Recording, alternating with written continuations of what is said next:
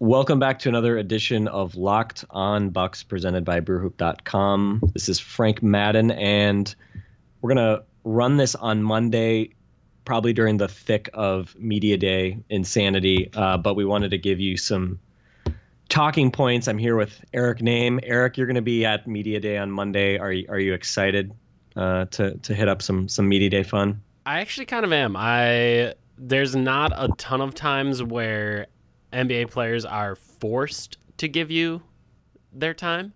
Um, obviously, you can head into the locker room before games and talk to them and try to get something out of them in those situations, and you can do the same thing after games, but they're not normally quite as talkative in those situations. Um, and also, this is a very positive time. Everyone's undefeated. Um, everyone is currently a playoff team, uh, so there's just a there's excitement. There's kind of a first day of school vibe, and instead of showing off the new clothes that they got over the summer, players are showing off their new skills and their their new outlook on life and their new way of viewing the game of basketball and how much weight they've lost and uh, how how good they look and it, it's it's it's a fun time. I enjoy it. Um, it it should be a fun day. So uh, be sure to if you're listening to it as as media day is going on, check out Twitter. I'm sure I'll be tweeting stuff from there uh, all day long. Yeah. So the the topic we wanted to hit today, we actually went over this. We recorded a podcast uh, early last week, kind of before the insanity started. With uh, I guess the Giannis thing wasn't so much insanity, although it was news. Uh, and then obviously the Khris Middleton injury and the Michael Beasley trade and all that other. So this stuff kind of got lost in the shuffle a little bit, and then because we recorded a topic um, that is very relevant to uh, the loss of Khris Middleton, which is the over under.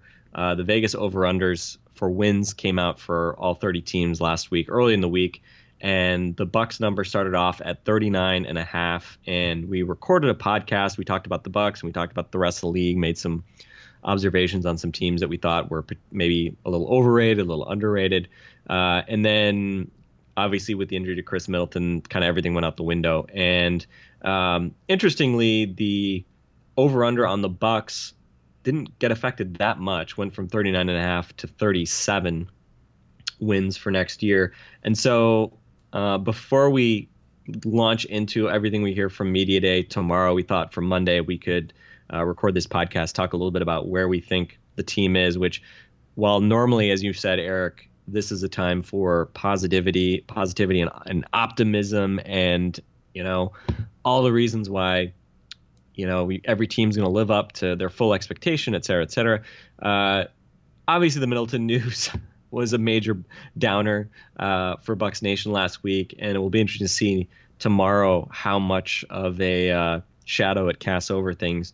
Uh, it certainly casts a shadow over any attempt to predict the Bucks wins for next year. and so give me your opinion. So 37 wins. I think we both agree. I think the 39 and a half number was was a decent number to try to yeah. debate over or under on. Um, 37 to me feels like way too small of a difference relative to how important Khris Middleton is to this team. So, um, spoiler alert, I think both of us are going to come on the under here. But, uh, Eric, give me your impression of, of sort of when you saw that number and how you're now thinking about the Milwaukee Bucks in 2016 17 and, and what some reasonable sets of expectations are. I get the the strange thing for me was the fact that a number had already been like existed and been posted and it was 39 and a half and they the Bucks lose a guy that played 2,852 minutes last season, and they lose a guy that was one of their leaders in scoring and one of their most impl- important offensive players, and also their best wing defender. And you you try to think how do they put together rotations, and to me that feels like a lot bigger difference than two and a half games. Um, to go from 39 and a half to 37 or 37 and a half or even if it's 36 and a half i don't care two to three wins for Khris middleton seems insane like that it's only that little. And again, none of these no, no advanced stats match up quite perfectly, but he was he was worth more than that. Um, if you take a look at the advanced stats, and I know we've mentioned the plus minus a bunch of times and how ridiculous it was with Khris on the floor and versus off the floor. So it's tough for me to even attempt to fathom how it's just that small of a of a difference. Um, and then I guess if you want me to try to make a prediction for the number, uh, my over under on the 39 and a half, I took the over and I think I said 43. Um, so I'm still going to take the under. And I guess the reason why I said 43 was blind-ish optimism um, and saying that Giannis is going to kind of sustain what he did after the All Star break, or at least something close to it. Jabari is going to do some more scoring. Jabari is going to figure a few things out on defense, maybe, and the Monroe situation will be handled, and MCW will be settled in, and they'll find a nice role for both of them, and everything will kind of work. And it was kind of an optimistic take that 43 would be the win total for the team, and I guess it was hinging on a lot of Giannis is just awesome, and Giannis can still be quite awesome, but it feels like the under is definitely the way to go on that 37. Uh, and let me go uh, 30, uh, 34. 34 sounds okay to me. Maybe 35. Okay. I I was at uh so as people who listen regularly know, I, have been sort of saying, well, at the beginning of summer, I was like, well, I, I'm going to go into the summer assuming maybe this can be a 41 win team, and you know, until proven otherwise. And so I've been kind of sticking to that 41 win benchmark uh, all summer. And then really in the last couple weeks, uh, some conversations I've had with people have made me kind of feel less optimistic about 41 wins. Uh, and so, in part to provide more of a two sided view, I, I, took the under on the 39 and a half, although I would have been right there, uh, very close to it if, if I was seriously getting that. I mean, I don't think I would have bet actually okay, let's be honest, I never bet on on the Bucks. Period. so, but but if you put a gun to my head and said, you know, bet one way or the other, I might have said under. Um, but it certainly wasn't something that I was going to go try to find try to find a bookie to bet against. Um, because uh, you know, as we've discussed, I think there is absolutely upside for this team to to win a fair bit more than that. I think, um, you know, could this team get into the mid 40s? I think sure, this team could get into the mid 40s if everything went right. Uh, and obviously, the problem is one huge thing went wrong last week with the Khris Middleton injury that you know normally you're not expecting to see those kinds of things happen in uh, late September before the ball first ball even gets bounced at uh, at training camp. So um, so you know again I might have been a little lower than you uh, even if I was at you know let's say 40 41 I was kind of starting with a, a higher baseline to take from uh, on the Middleton thing. So um, so yeah, maybe uh, I, I was kind of going low 30s, and I think you know, in, in all honesty, I think when we were recording this immediate reaction to the podcast, I think, you know, we were kind of sitting there thinking like, all bets are off. I mean, is this a 28, 29, 31 team? I mean, yeah. It, it's tough to say, right? Because you look at where the team was last year by sort of the expected wins based on point differential, this was a 29 win team. And I think part of that was driven by probably the last you know few weeks of the season when they lost five out of six and had you know Rashad Vaughn and Damien Inglis and Johnny O'Bryant playing you know real minutes and starting games and um, clearly they were not uh, for as much as people went nuts uh, that the Bucks won that one game in Philly. Uh, they lost five of their last six. I mean, they had some real laydown. Oh, and, they were bad. They, they, were bad. Were bad. Uh, you know, they lost to a Pacer team that had no starters. Yep. well, they had guys starting the game, but they were not any of their normal starters Correct. in the f- season finale. I mean, this this was not a team that was uh, you know going balls out to uh, to to hurt their lottery chances. I mean, I'm sure that the players didn't care about that, but uh, the records was, was certainly not great the last few weeks of the season. So even if you say maybe this is a better team than that, then maybe that just gets you back to something closer to their actual record in the in the low 30s. And then then it's difficult because then you look at obviously the additions. I think we we've discussed there's some additions by subtraction with, um, you know, adding Dellavedova. Uh, not to say Bayless was a bad player, but defensively Bayless was was really bad last year. Uh, losing, you know, the aforementioned Job, who did play real minutes. Um, you know, Rashad Vaughn uh, played a thousand minutes, which is a lot, especially a lot for a guy who who produces as little as he did. Uh, do they have the depth to marginalize a guy if he's playing as poorly as as Vaughn did last year? You hope he would play better and earn minutes. Uh, they probably have they would have had a bit more depth, I'd say, uh, adding you know Brogdon, Dellavedova, and um, hopefully uh, getting MCW back healthy and capable of of playing real minutes. But losing Middleton is is this sort of great equalizer, and you just kind of wonder all those positives as well as obviously the growth we hope to see in Giannis and Jabari. Um, did a lot of those things just completely go out the window in terms of improving this team? So so yeah, I mean my my and this may be just a pessimist me, but my immediate thought was to immediately go to to low 30s in terms of wins. Um, certainly take the under on on 37 and and I don't know. I mean psychologically maybe this is in part me just trying to lower expectations for this team because uh, I think certainly expectations were raised significantly two years ago uh, when you know everything kind of fell right and they were this randomly really good defensive team and they got really good contributions from veterans. Jabari really didn't play at all. So uh, any sort of struggles that he would have had didn't really were, were muted in his first year, and he still had to go through those last year uh, on the court. So it, it's an interesting situation because I'm sure for the Bucks as a franchise, this is you know it's devastating to think that uh, you might be ruling yourselves out of the playoffs, and I'm sure that that's not the way the franchise is thinking. I'm sure the franchise is not saying like, oh, okay, let's think about how we can maximize our draft pick in in 2017, but uh, in practicality, I think uh, certainly by the time Khris Middleton might be ready to come back, you just wonder is there going to be any reason to bring him back? And um, I'm already looking forward to uh, if Khris Middleton is ready to come back in you know March of next year. I'm I'm already really excited for the debate about why are you bringing back Khris Middleton when you're you know 10 games out of the playoffs or something like that, and he's coming off a really tricky muscle injury, which you know let's be honest, I mean he must have torn everything off the bone basically in his hamstring. Um, and just kind of anecdotally hearing some people talk about this, it, not not from the team, just you know reading around on the internet and things like that. I mean, I don't I have no idea. I have no idea what to expect from this. This is a obviously a really serious muscle injury, and, and you just hope it, it doesn't have a long lasting effect on him. But but who knows? Hopefully we'll we'll get some more positive news on that tomorrow at at uh, at media day. So yeah, so maybe I'll say, um, I don't know, 32 wins, something like that. Um, and and obviously that's not a not something we, will be excited to say, but uh, but who knows? I, I, mean, I think that there's so much unknown when you take Middleton out of the equation. Maybe they can still build a good defense around or without him. Maybe they can still be not horrendous offensively without him. But the big issue I think is, um, and I guess the question I'll pose to you, Eric. You know, this was a team that was in the bottom ten in offense and defense.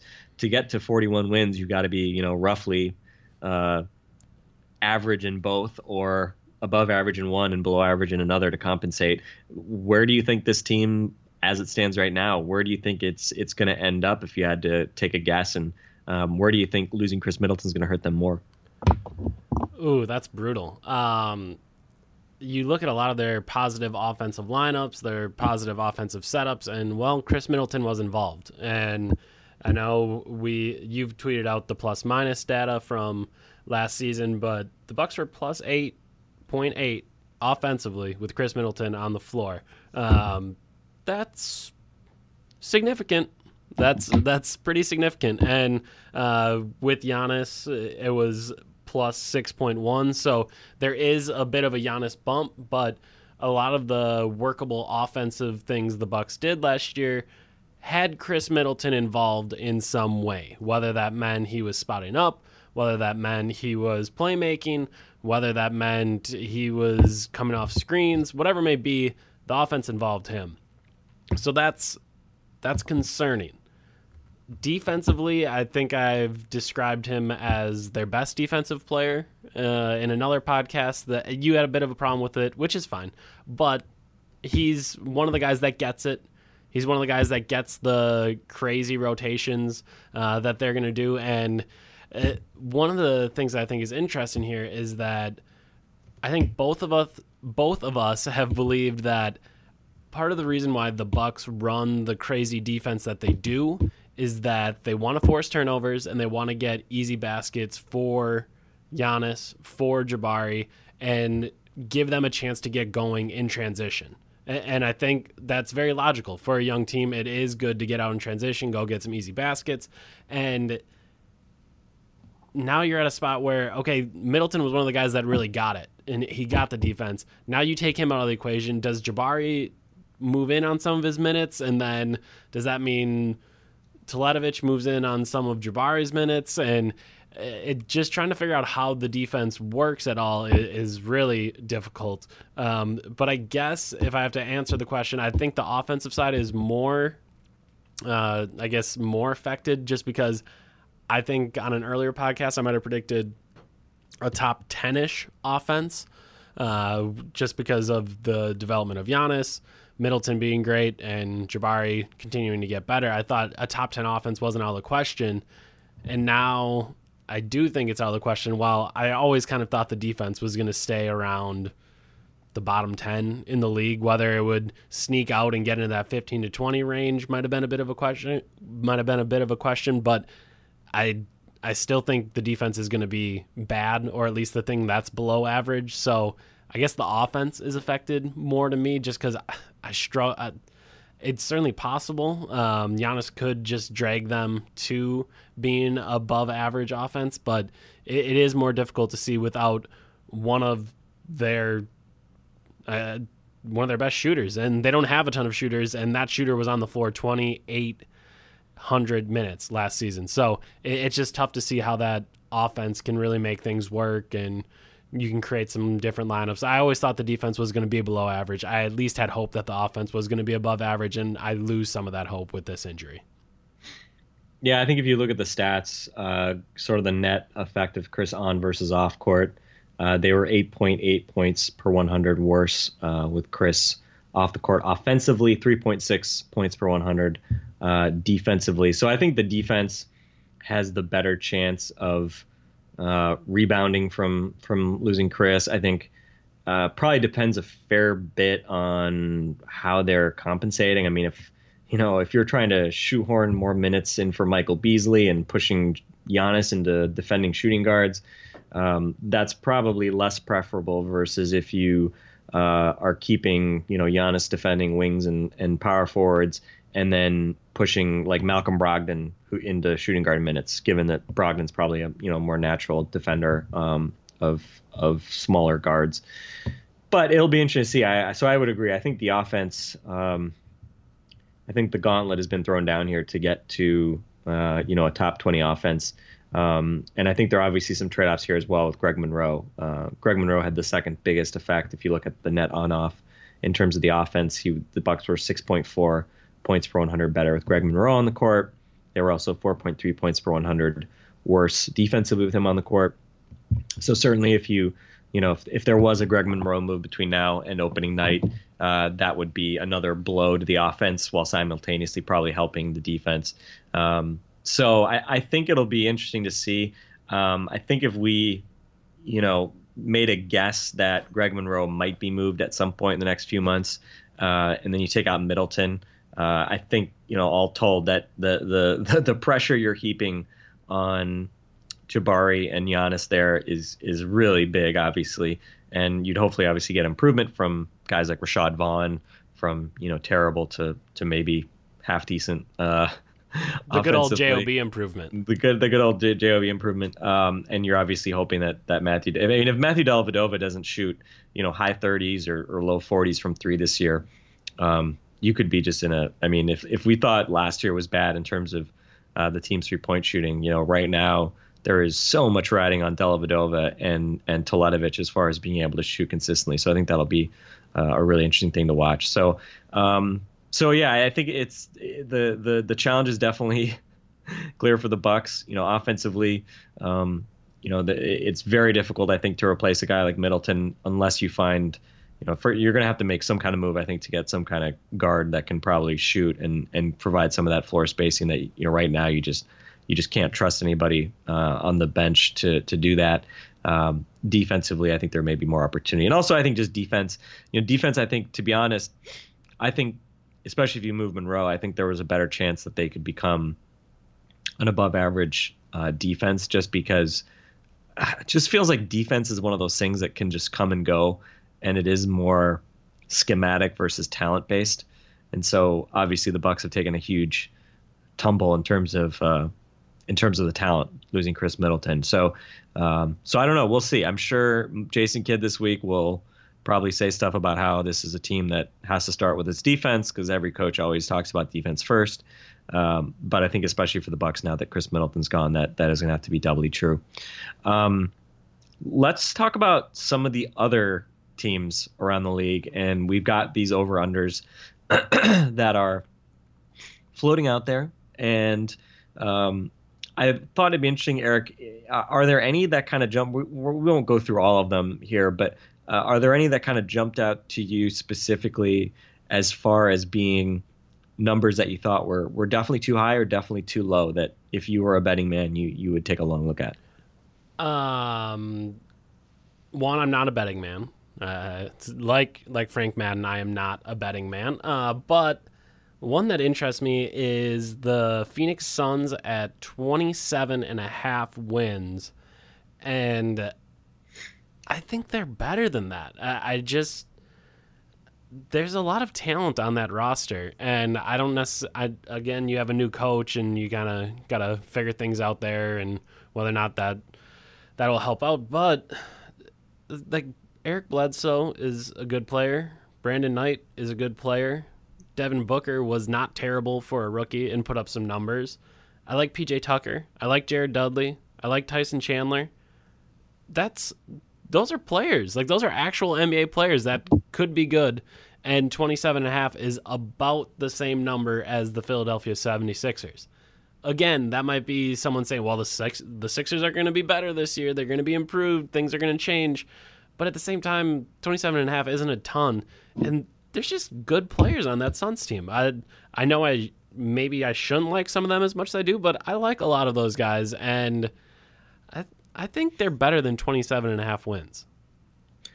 It, they're an interesting team, I think, because as you mentioned, the, ish, the injury issues last year were so severe. I think, you know, if they wanted to just win as many games as possible and put some of the young guy development on the back burner, uh, you could probably talk yourself into, you know, a, a world in which Bledsoe and Knight um, play off each other very well. And, um, you know, Devin Booker's obviously a guy that a lot of people are excited about. Um, and I don't know how all that's going to work out. Uh, obviously, a lot of talk about Brandon Knight potentially being the the odd man out, uh, given he, you know, at this point has a fairly attractive contract relative to certainly the way he played in Milwaukee. Hasn't found any of that consistency in Phoenix uh, in the year and a half since he's been there. Um, but you know, Tyson Chandler actually looked pretty good after the All Star break last year, relatively speaking. So, is there some way you can kind of coddle together um, something that is you know that works with with guys like you know Jared Dudley, Brew, uh, Brew Hoop favorite Jared Dudley coming back, always a glue guy that that usually you know win, wins you a few extra games that you don't anticipate. So having Dudley, Bledsoe, Knight, um, Tyson Chandler, uh, and then you know PJ Tucker guy. Honestly, Tucker's a guy I would be interested in if the Suns were willing to move uh-huh. him. Um, he's a guy I would look at uh, as a potential kind of wing depth guy for the Bucks because he's again kind of a defense first guy, um, can you know defend other teams' best wings. Uh, has hit threes at a you know not terrible rate in the past. Um, so I, I kind of like him, but um, but yeah, if, if they decide that they're gonna you know play Dragan Bender, you know 20 25 minutes a night, then this is probably gonna be a really bad team next year. Um, but at 27 and a half, yeah, they could be interesting certainly. Um, do, you, me, do you have one? Yeah, let me say, I think as far as overs go, uh, I was surprised to see the Hornets at 39 and a half. Um, and, you know, one thing against the Suns would be coaching. I don't know. Um, I don't know if uh, uh God Earl, Earl Watson. Yeah. I'm not sure if I trust Earl Watson to be a you know value adding coach. There aren't many of those in the league, um, so we'll see. Coming in as an interim and not really doing anything as an interim coach, and you know, in kind of garbage time last year, it's tough to say. But um, but on the flip side, Steve Clifford. Uh, a guy that I think both of us are, are big fans of has always yep. gotten them to defend at a high level. Um, they get rid of uh, uh, Al Jefferson, which you know probably to me isn't isn't a huge loss. You've got some some young big men there that uh, you hope can can step up and and grow. Uh, into uh, into you know better players this year. And Jeremy Lin losing Jeremy Lin I think matters for sure. Uh, losing Courtney Lee I think that matters. Um, but by the same token, you know you're bringing back most of the rest of a core of uh, a team that I think won 48 games last year. Um, and just in general, you're getting Michael Kidd Gilchrist back as well. Uh, I don't know. This just I, I just I just trust that Steve Clifford's going to get as much as he can out of that a team like that and um, I'm not saying that they're going to win 50 games by any stretch, but can they win 40? I, I think they should be able to win 40. And I think especially with what's happened with the Bucks, especially uh, Miami with the news about Chris Bosh, um, I think they're another interesting team. I think they're at 36 and a half. Um, that's another team that I would certainly consider looking at the under on. Um, but I think uh, I think Charlotte would definitely be a team that that I would probably take the over on at this point. I, I think they absolutely. I mean, I think I've I've said I, I would think pick them as probably my fourth team in the East, which you know maybe I'm I'm over overstating uh, or, or underestimating the loss of, of Lin and, and Lee. Uh, but I guess I'm I'm just uh, uh, uh as you are a huge believer in Steve Clifford or in uh, Frank Vogel. perhaps Steve Clifford is, is my random other teams coach that that I always believe in. Um, any others any thoughts on that or, or, any other teams that you think are, are definite uh, overs or unders for you? No i'm i'm a big fan of the charlotte hornets and steve clifford. Um, so i would i would agree with you that that seems like that seems like an over i should like. 39 and a half doesn't seem like a lot. That and that would be what an eight and a half game uh, decrease from them or an eight and a half win decrease so I, again i don't want to discount who they lost but i like what they have there uh, I, I like them. So I, I would agree there. Um, and under, I like, you brought it up, Mr. Vogel, no longer in Indiana. And somehow the Pacers are still at 45 wins. And when I'm thinking about the the Eastern Conference and looking at the eight playoff teams from last year and trying to figure out I'm not doing this anymore, but when Middleton was healthy and trying to figure out okay whose spot could the Bucks potentially take in the playoffs. The Pacers kind of seemed like one of the more obvious ones to me. They win 45 last year, um, so that would be the exact same as their over under for this year, and they lose a number of players, um, and they add Thaddeus Young, Al Jefferson, uh, Jeremy Evans. Um, Jeff Jeff, Jeff Teague, Teague for, at point guard. Guy, yeah, for your um, yeah. You, so you're basically swapping. I think like the big question for me is you're swapping uh, Jeff Teague for George Hill, and we're obviously uh, unabashed uh, George Hill lovers. Accurate. And you're losing Ian Mahinmi and replacing him with Al Jefferson, which is a um, you know, and I guess I can understand maybe they didn't want to pay $15 million a year for, for Ian Mahinmi, but yeah. um, Al Jefferson being at his age and being an offense first guy, uh, you can certainly look at what they've done. And you still have Monta Ellis, who's obviously not getting better. I, mean, you just have Nate, Mc, Nate McMillan, who I don't necessarily love as a coach. Maybe he, he's taken some years off, or not necessarily off, but he's spent some time as an assistant. Maybe now in another go around as a head coach, there's there's some things he's figured out. But man, trying to figure out Jeff Teague, Monta Ellis, and Paul George, like trying to figure out that trio and how the ball gets moved around, who creates, who takes shots. I don't envy him, and I don't. I don't necessarily love his coaching as is, and now he has to deal with that. And then as a center now, it's Miles Turner as your starter, and I think we both love Miles Turner, the prospect, but he's only in his second year, and you're putting a pretty heavy load on him. Uh, and then Thad Thad Young, who I'm always convinced that it, he isn't necessarily as good as his stats might look, and I don't know how well he does on a good basketball team. So there's just a ton of questions I have about that Pacers roster, and I'm very hurt that George Hill and Frank Vogel are no longer just four hours away. uh, so mainly it's it's hurt feelings and a little bit of saltiness for me. But yeah, I just don't see 45 for that team. It just seems like a team that uh, Larry, it just fine, and, and obviously Larry Bird is is not an idiot. They they've done you know well over the years, but uh, it just feels like a team that looked at its offensive rating and said, we're going to add guys that give us weapons offensively to get us out of 25th. Yep. And they took for granted the third def- third ranked defense that they had last year. And it just seems like, you know, swapping, you know, effectively you had Turner and Mahinmi as a as a big and defensively capable big man combination. You're swapping that for Turner playing at center, Thad Young coming in and you know effectively replacing Mahinmi defensively. Uh, you're putting Jeff Teague in for George Hill, despite the fact that you have, you know, again, some of the some of the value of Jeff Teague is that he's a better pick and roll guy, but uh, again, you've got Paul George and Monta Ellis who need the ball, and now you've got Thad Young who needs the ball, uh, and off the bench you've got Al Jefferson who wants the ball. So yeah. Offensively, I certainly hope they'll be a lot better than 25th, but it seems like instead of trying to build a team that was going to be better offensively while still having the tools to be very good defensively, uh, it seems like you kind of gutted a lot of the defensive personnel you had uh, in favor of just you know getting guys who put up stats. It almost uh, looks like an off season from another team in the Midwest from a year ago. Interesting. Yeah, I, I was I was about I was about to I was about to joke that you'd think the Pacers would have wanted Michael Beasley, given that they were trying to get just you know kind of ISO scores. Um, yeah, well, I mean, I think Greg Monroe is better than Al Jefferson, but but there's certainly some similarities there in terms of big guys who are post scorers uh, and have defensive question marks for sure. Uh, and you know, effectively, Miles Turner is sort of the Jabari Parker, I guess, in the situation where a young guy sort of boosted into a bigger role. Yeah. Um, obviously, Jabari is not becoming a center, but uh, but the the assumption is, oh, this young guy's talented, therefore we can just put him in a more just some parallels, role. just some small yeah. parallels. That's all I'm saying. Yeah. So I, I would agree. I think there's a lot more downside to the Pacers at 45 wins over under versus you know upside. Like I can't. I would be utterly shocked if they won 50 games, for instance, but I wouldn't be shocked at all if they won you know 37 or something like that. I'd agree. Um, other teams that kind of caught my eye a little bit.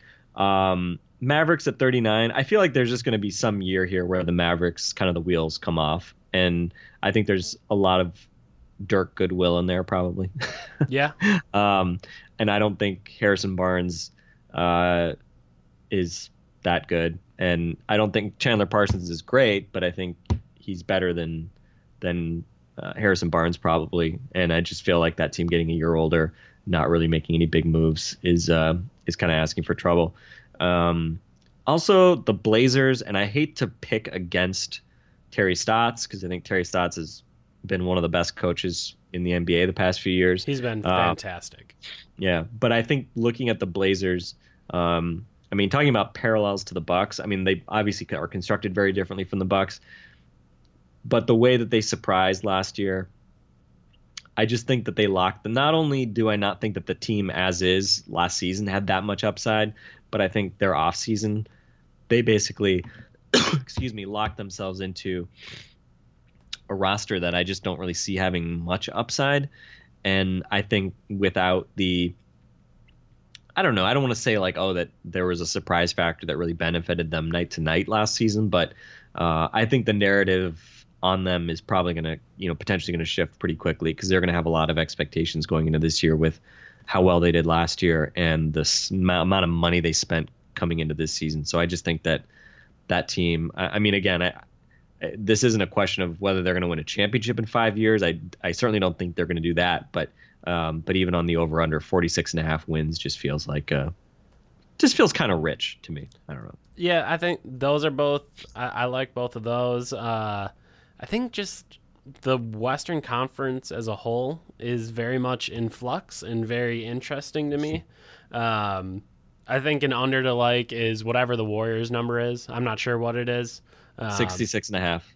The under seems seems okay, especially with kind of like the recent comments about, oh well, we're gonna rest guys when they need it, and I could see them being pretty Spursian um, in the way that they rest guys, and I think that was a major reason why things maybe didn't go as well for them in the playoffs as I thought. I think they had some guys that probably had more tired legs than you would expect of a 73 win team.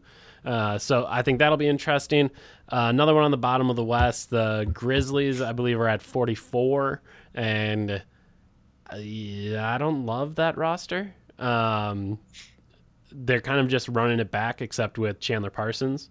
So Gasol, Randolph, Conley, Tony Allen, and Chandler Parsons, and there's some other there's some other players on that roster, but uh, that's pretty much it for the most part. And I know they had the draft of Bucks fans' dreams with uh, Deyonta Davis and Wade Baldwin, but I just don't really like that roster. Um, I'm, I'm, sure they're banking on Gasol being healthier for uh, the season and Conley being healthier for the season and not missing, I think, 25 to 30 games apiece. But at the same time, again, they're one of those teams that the wheels could just fall off, and I think they're getting to that point. So that that one's interesting to me as well. The Grizzlies at 44.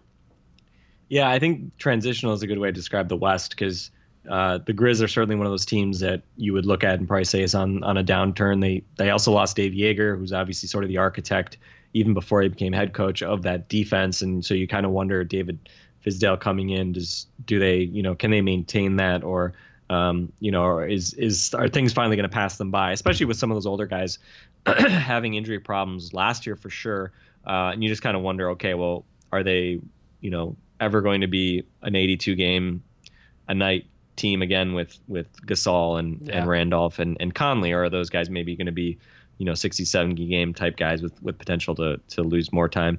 Um, one of the teams that is on the upswing in the West is the Minnesota Timberwolves. Uh, they're at 41 and a half, which is a huge Whoa. jump from certainly their record last year. What were they? They were in the high 20s, I think. 29. Um, 29. Uh, uh, obviously, a huge part of that. I, I, think a huge part of that is, is certainly the, the, the Tibbs bump. Yeah. Um, obviously, there are a lot of expectations that that Karl Towns and, and Andrew Wiggins are going to you know continue to blossom and, and help them win games. Um, but I don't know. I mean, that if that team wins 37, 38 games, I think that's a totally fine result. So I think they're, you know, the over under is certainly a pretty high bar. Um, not to say they can't do it, but uh, it just feels like that's that's a big leap. And I don't know if I bad like that ro- that, that roster. I I remember the excitement of the night was Giannis playing point guard and also covering Karl-Anthony Towns, so he was kind of point center Giannis that night, but I just remember watching the team and being like, they're bad. They're just bad. And again, Karl-Anthony Towns was great as a rookie, unbelievable stats, on just an unbelievable season as a rookie, way more productive than pretty much any other rookie has been in a long time. But they're they're bad. Like that roster is bad. Uh, so they, they have tons of question marks on it for me. Um, so again, Wiggins could improve a lot. Levine, uh, LaVine, excuse me, was really good after the All Star break, um, or at least tons of people have told me that when I've questioned whether or not this Wolves roster is any good. Um, Rubio and Dunn seem kind of interesting as a pair at the point guard position, but yeah, it's it's interesting. I, I will say that 41 seems like a large jump. So I, I'm not so sure. Yeah, I mean they have an interesting roster for sure. Uh, you know, Kevin Garnett departing, uh, which to be honest, I didn't really care about. I, I don't know. I, I, wasn't. I don't know. I liked Kevin Garnett when he was younger in Minnesota, actually, and then I kind of got sick of him and his That's antics. Um, I didn't tweet anything about that because I feel like uh, it's not worth it. But, but I'll yeah, say you definitely, podcast. Yeah, you would have got some some feedback. Yeah. Um, but an interesting team because I mean, they're still, you know, they haven't added kind of that like obvious really good veteran guy, right? I mean, yeah. some of the names they added this summer uh, through the draft, Kris Dunn, and uh, maybe that helps them, but probably not so much this year. Uh, Jordan Hill, Brandon Rush, Cole Aldrich. Um, not really names you'd look at and say, okay, those are like big difference makers. Yeah. Um, they're losing, I guess, apparently Pekovic as well, which probably doesn't matter at all because he hasn't played seemingly yeah. in two years. Basically, it seems like he hasn't played since they gave him that monster deal uh, a few years yes. ago. Um, so yeah, it's pretty much. It just seems like you're really banking on on Ricky Rubio, Karl-Anthony Towns, Andrew Wiggins, sort of blossoming Zach LaVine, et cetera, into into um, you know a, a, 500 team on their own, which could happen for sure. But yeah. it, it seems like a lot. Um, another team definitely that fits into the transitional discussion. the Oklahoma City Thunder, and they're at I think 45 and a half, which, ah, uh, you know, I like the Thunder. I want them to do well. Uh, I don't know. I just feel like that. I just feel like this team. Uh, they were about a 500 team, I think, when Durant missed most of the season, not all of it, a couple years ago. You know, Westbrook went nuts and kind of couldn't win them enough games to get them into the playoffs on his own. And I don't know. I mean, this team also doesn't have Serge Ibaka. So Ersan isn't the answer, is what you're telling me? Nah, no. I, I mean, unfortunately, we were kind of when we looked at this the other day. Uh, you know, their their wing rotation uh, at small forward, uh, uh, you know, officially, which you know, whatever. These things are kind of arbitrary, but it, it, I just had to laugh when uh, ESPN had their uh, depth depth charts, and at small forward they had uh, Kyle Singler and Josh Huestis. that doesn't feel like Yikes. that doesn't feel like the small forward rotation of a team that was going to win uh, mid 40s. Uh, so I don't know. I mean, Steven Adams obviously has improved a lot. I'm a big Steven Adams fan. Um, Westbrook speaks for himself. Oladipo, I think, is good, but I don't know. I don't think Victor uh, Oladipo is, is like strange. Yeah, I don't think Victor Oladipo is the yin to to Russell Westbrook's yang. Um, and I don't know. I mean, they have some interesting depth, like Andre Roberson, uh, a guy who you know who knows maybe he's the starting small forward this year. Uh, Domantas Sabonis is a guy I think we both think could be uh, one of the more more productive rookies for sure. Yeah. Uh, but you're not going to count on him to be you know putting you over the top, especially when uh, the shoes that you're trying to fill at power forward are, are Serge Ibaka's. So I, I heard um I heard a, a, a podcast Nate Duncan did with Fred Katz. Um, and they were talking about uh, the Thunder. Fred Katz is uh, actually the uh, Locked On Thunder host. So shout out to the Locked On Network there. Um, and they're talking about you know whether the Thunder could become a top ten defense, and I was just kind of struggling with that because I think that they were let's see, I think they were top fifteen. They were thirteenth last year, and just looking at this team, you take away Durant and West and uh, Ibaka. I don't I don't know. I'm just not processing how taking away Durant, who is a monster on defense in the playoffs, yep. maybe not consistently that during the regular season, but a good defensive player for sure. And you take away Ibaka, who you know, as much as he may have lost something, clearly is is not a clearly is a better defender than Ersan Ilyasova, who's you know might nominally be a starter or or a major minute guy. We'll see. I mean, if they have to start Enes Kanter at power forward, that's certainly not helping. So I, I don't know. I mean, to me, I look at this team and say this is a team that might be primed to drop to the bottom third of the league. Who knows in defense? This team could go anywhere to me defensively. So, um, so I think that's going to be a really interesting team to watch. And um, I think the more interesting subplot, which nobody's talking about right now so much, it surprised me a little bit, is that despite the extension, uh, is Russell Westbrook. If they win 40 games, I mean, if you're Sam Presti, are you not chopping the hell out of Russell Westbrook a year from now? What about at the deadline? You could also do it, or there. at the, or maybe at the deadline. Yeah, if they're if they're disappointing this year despite having good health, uh, I, you know, again, the the clock is ticking on him. Even if you push it out by a year, yep. Uh, his value is never his value is probably never going to be higher than it is right now, having a couple years of of runway. Uh, but if in a year from now, I mean, what's your plan here? That you're going to sign free agent question mark to some big Yeah. deal, and that's going to be how you're going to do it. I don't know. I just I just really question sort of how um, how much that team can can do with the pieces they have and whether they can really add to it. So I think OKC is definitely going to be an interesting team to watch. I am also confused by them. Um, I don't think I have any other over unders that I like, dislike, am intrigued by. The ra- NBA is an interesting place, so we'll see. But I, I don't think there's any others that really stick out to me. Okay, well then let's leave it there. We'll let everybody get back to their workday fun, their commute fun, wherever you listen to us. Uh, we appreciate all the support. Uh, if you haven't given us a review on iTunes, uh, we greatly appreciate those. Uh, leave us a written review, five stars. Those are always the best. Those help us a lot in uh, the iTunes rankings. Uh, people have been super great and supportive with that. Um, subscribe to us if you haven't done that already. We've got that link every time we run a podcast on brewhoop.com. So subscribe on iTunes uh, or wherever you get your podcasts. Uh, appreciate everybody listening, and we're going to have And I was gonna a say, whole bunch more. I would say uh, take that subscribe advice very seriously because there throughout the week there's always people that are like, "Oh, when did you post this podcast?" or something like that. When you or I tweet about something we said in the podcast, and it'll be like, "Oh, you didn't the." The listener hadn't updated their subscription since we changed to Locked On. So, um, if you did find this by a tweet, go ahead and subscribe. That'll just make it easier for you, and you'll get it as soon as possible, rather than waiting for one of us to to tweet about it. Because sometimes we forget, and we're not so smart and good about that. Um, Yeah. So and and and we always we always uh, you know the first place you're gonna probably gonna be able to find it is in your subscription on your pad you know on your RSS feed and whatever podcasting service you use because we we often take uh, a few hours to post uh, on brewhoop.com just because of you know we write posts about stuff and stuff like that. So uh, if you want the podcast as soon as possible definitely subscribe.